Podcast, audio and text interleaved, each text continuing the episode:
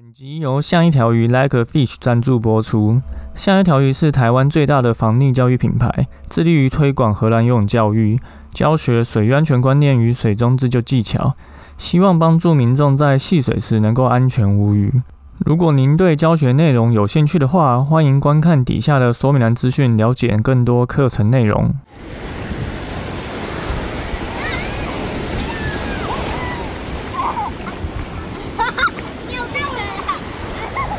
现在时间下午五点钟，海水浴场关闭，请尽速从水里上来，谢谢。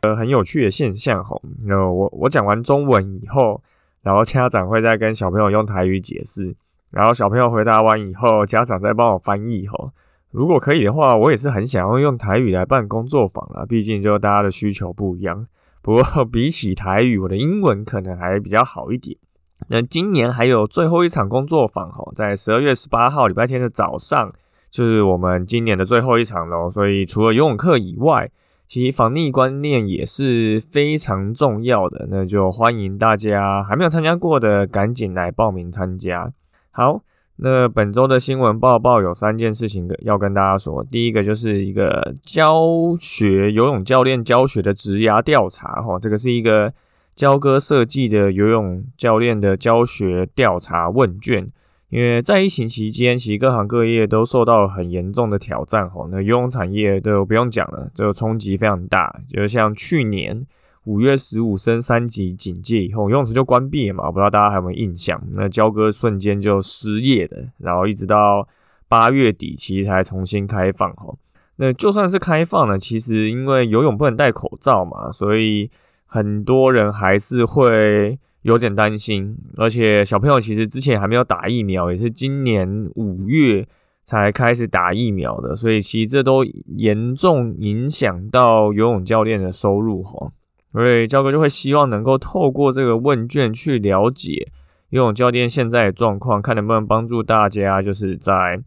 职涯上走得更顺利哦。那因为这个问卷其实就也没有收集大家的个人资料，那之后交哥也会把这个问卷的结果公布，然后做一些分析。所以如果你有是在做教学的这个活动的话，那就欢迎你来填写哦。那交哥会把这个问卷连接放在底下的。说明栏，因为越多人填写这个资料的准确性就会越高，所以就再麻烦的大家拨空填写，感恩大家。好，然后第二个是一个新闻后，这个是一专业评估推动海域开放，淡水沙轮海域调查夏季是低风险海域。好，这个是。一个最近的一个报道，哈，在那个新北市的淡水沙仑海域，哈，它是一个日治时期就开辟的海水浴场，但因为后来地形改变呐，还有一些水质跟暗流的疑虑，所以后来就关闭了，哈，然后还被列为是危险海域。那近期这个新北市的经济发展局就对沙仑海域进行了海象的调查，那经过评估以后，就发觉每年四月到九月，不论是游泳、冲浪，或者是 SUP 独木舟、风浪板这些水域有些活动，在这里从事，其实都是一个好的地方，因为这是一个低风险的海域。哈，好，那焦哥看到这个新闻啊，就想到啊，八仙呐，我不知道大家对八仙还有没有印象？沙伦我是完全没有去过啊，可能有一些比较年长、收年长，呃，那个被。开地图抛套的人就比较难过哈，就沙伦是焦哥，我记得我小时候的时候好像都没有听过。我们小时候最常去的就是白沙湾呐，那沙伦就是在渔人码头的旁边。那刚刚还有提到八仙嘛，那八仙后来当然因为一些意外事故就没有办法开放，就当然也是很可惜。那我们平常会去玩水的地方可能就这些比较多，那还有福王海水浴场。那台湾这些其实有规划。可以戏水的海水浴场真的比较少哦，就大家自己现在闭上眼睛，花五秒钟想一下，你可以讲出三个有救生员的海水浴场吗？好，五秒钟就是这么迅速哦，你大概只想得到白沙湾、芙蓉，然后可能垦丁吧，剩下的你可能就都讲不出来。对，就是有规划的，所以其实台湾的海水浴场是真的蛮少的。那这这当然跟一些地理环境有关的，比如说花东可能有很多沿岸，那它没有办法用海水浴场，可是还是有什么基奇海水浴场啊、三元湾啊这些可能大家比较不会去的这些地方。那因为这些。海水浴场少的原因，就导致大家很常去各种公共的海滩去戏水，然后那当然就会可能会比较有一些危险的状况，因为毕竟这些地方就没有救生员嘛，所以很多时候主管机关会因为一些主观的因素，就是像刚刚讲的，就觉得这边很危险呐，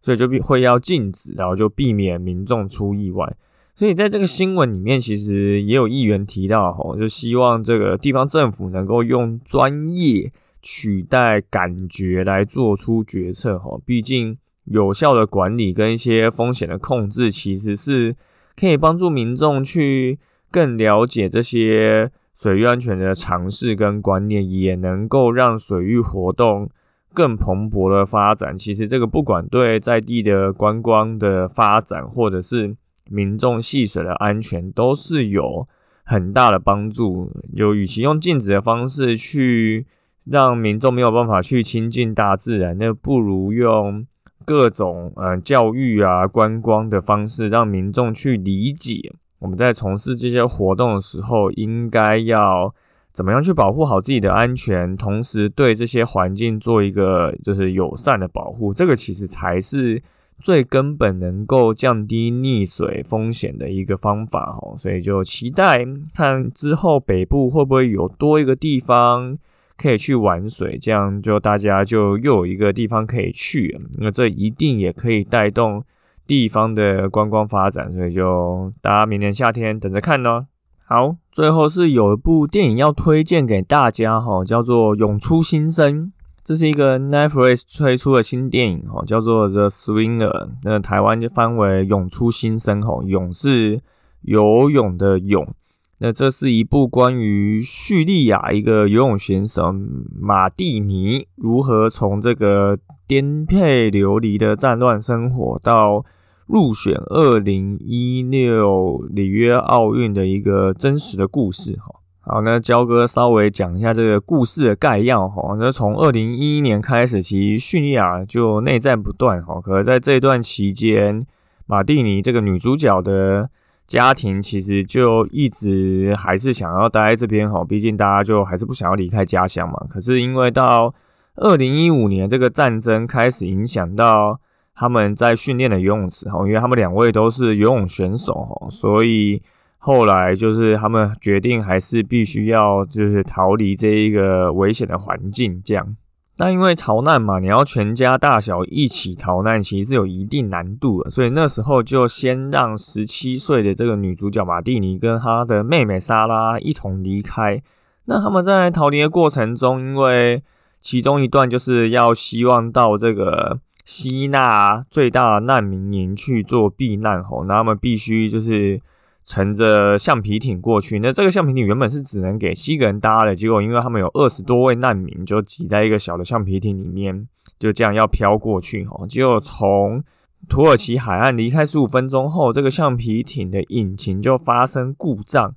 加上当时的海象不佳哈，这个橡皮艇要翻覆，结果大家都掉到海里面。但这时候，身为游泳选手的女主角跟她的妹妹就跳下船，将这个船身稳固哈，在。跟其他两位会游泳的难民用拖拉的方式在海里游了三点五个小时，那最后就是成功抵达这个希腊，然后还拯救了就二十多条跟他们一起同行人的这些性命。那肖哥已经看完这部电影了，我觉得真的非常好看。虽然就是呃跟我们这个水域安全没有太大的关系啊，但毕竟跟游泳有关嘛，而且他们还在海里游了三点五个小时哈。雕哥自己是从来没有在海里游三点五个小时过啊，因为平常可能以前在福翁当救生员训练，可能顶多就是游一个多小时，三点五个小时真的是一件非常不容易的事情哦。大家可能会有联想到啊，台湾有一些海泳比赛啊，或者是什么泳渡龟山岛，有泳渡龟山岛嘛？好像有泳渡基隆屿吧，就是有一些小型的。海泳赛事哦，其实焦哥之前一直有想说要去参加，可是大家不知道有没有想到哦，一般的海泳赛事你都是穿着泳裤戴着蛙镜哦，那谁去避难的时候会带着蛙镜呢？所以你是要在海里游三点五个小时不带蛙镜，那基本上你也不太可能就是头都埋在水里面游，因为你这样就是完全无法辨识方向。所以大家自己就想象啊，如果你今天要趴在就是水上，然后抱着浮板漂三点五个小时好了，然后是趴着哦，然后抬着头，你就会知道这件事情有多难，因为你的平衡感、你的体力，加上你的脖子的就是耐酸程度哦，都是非常不容易的哈。所以之前就焦哥在上游泳课的时候啊，就会有学生就问我说，就到底抬头要可以游多久？我说，如果你能够在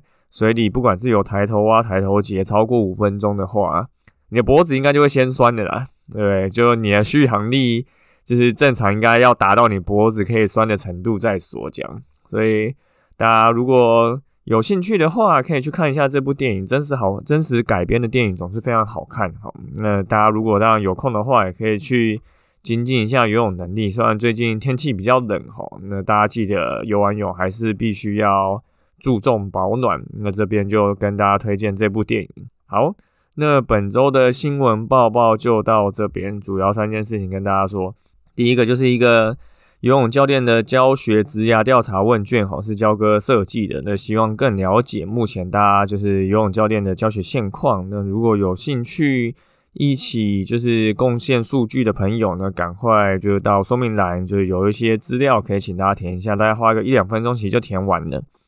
再就是沙伦海水浴场可能会重新启动吼，那当然就会也希望大家用专业去取代感觉去做这个水域政策吼，而不是一味用禁止的方式去让大家没有办法去亲近水域活动这样。那最后就是一个电影推荐吼，涌出新生。如果你对游泳或是一些真实故事改编电影有兴趣的话，这部是。一部不错的电影，那大家可以再去看看呢。好，那就感谢大家今天收听我们的救生日常，我是焦哥。如果你喜欢我们节目的话，请到 Apple Podcast 留言并给我们颗星，也欢迎推荐给身边的朋友。那如果你有 IG 账号，也可以私讯我们，你想要听什么样的主题，我们就下次再见喽，拜拜。做这个水域政策哦，而不是一味用。禁止的方式去让大家没有办法去亲近水域活动，这样。那最后就是一个电影推荐哦，《涌出新生》。如果你对游泳或是一些真实故事改编电影有兴趣的话，这部是一部不错的电影，那大家可以再去看看呢。好，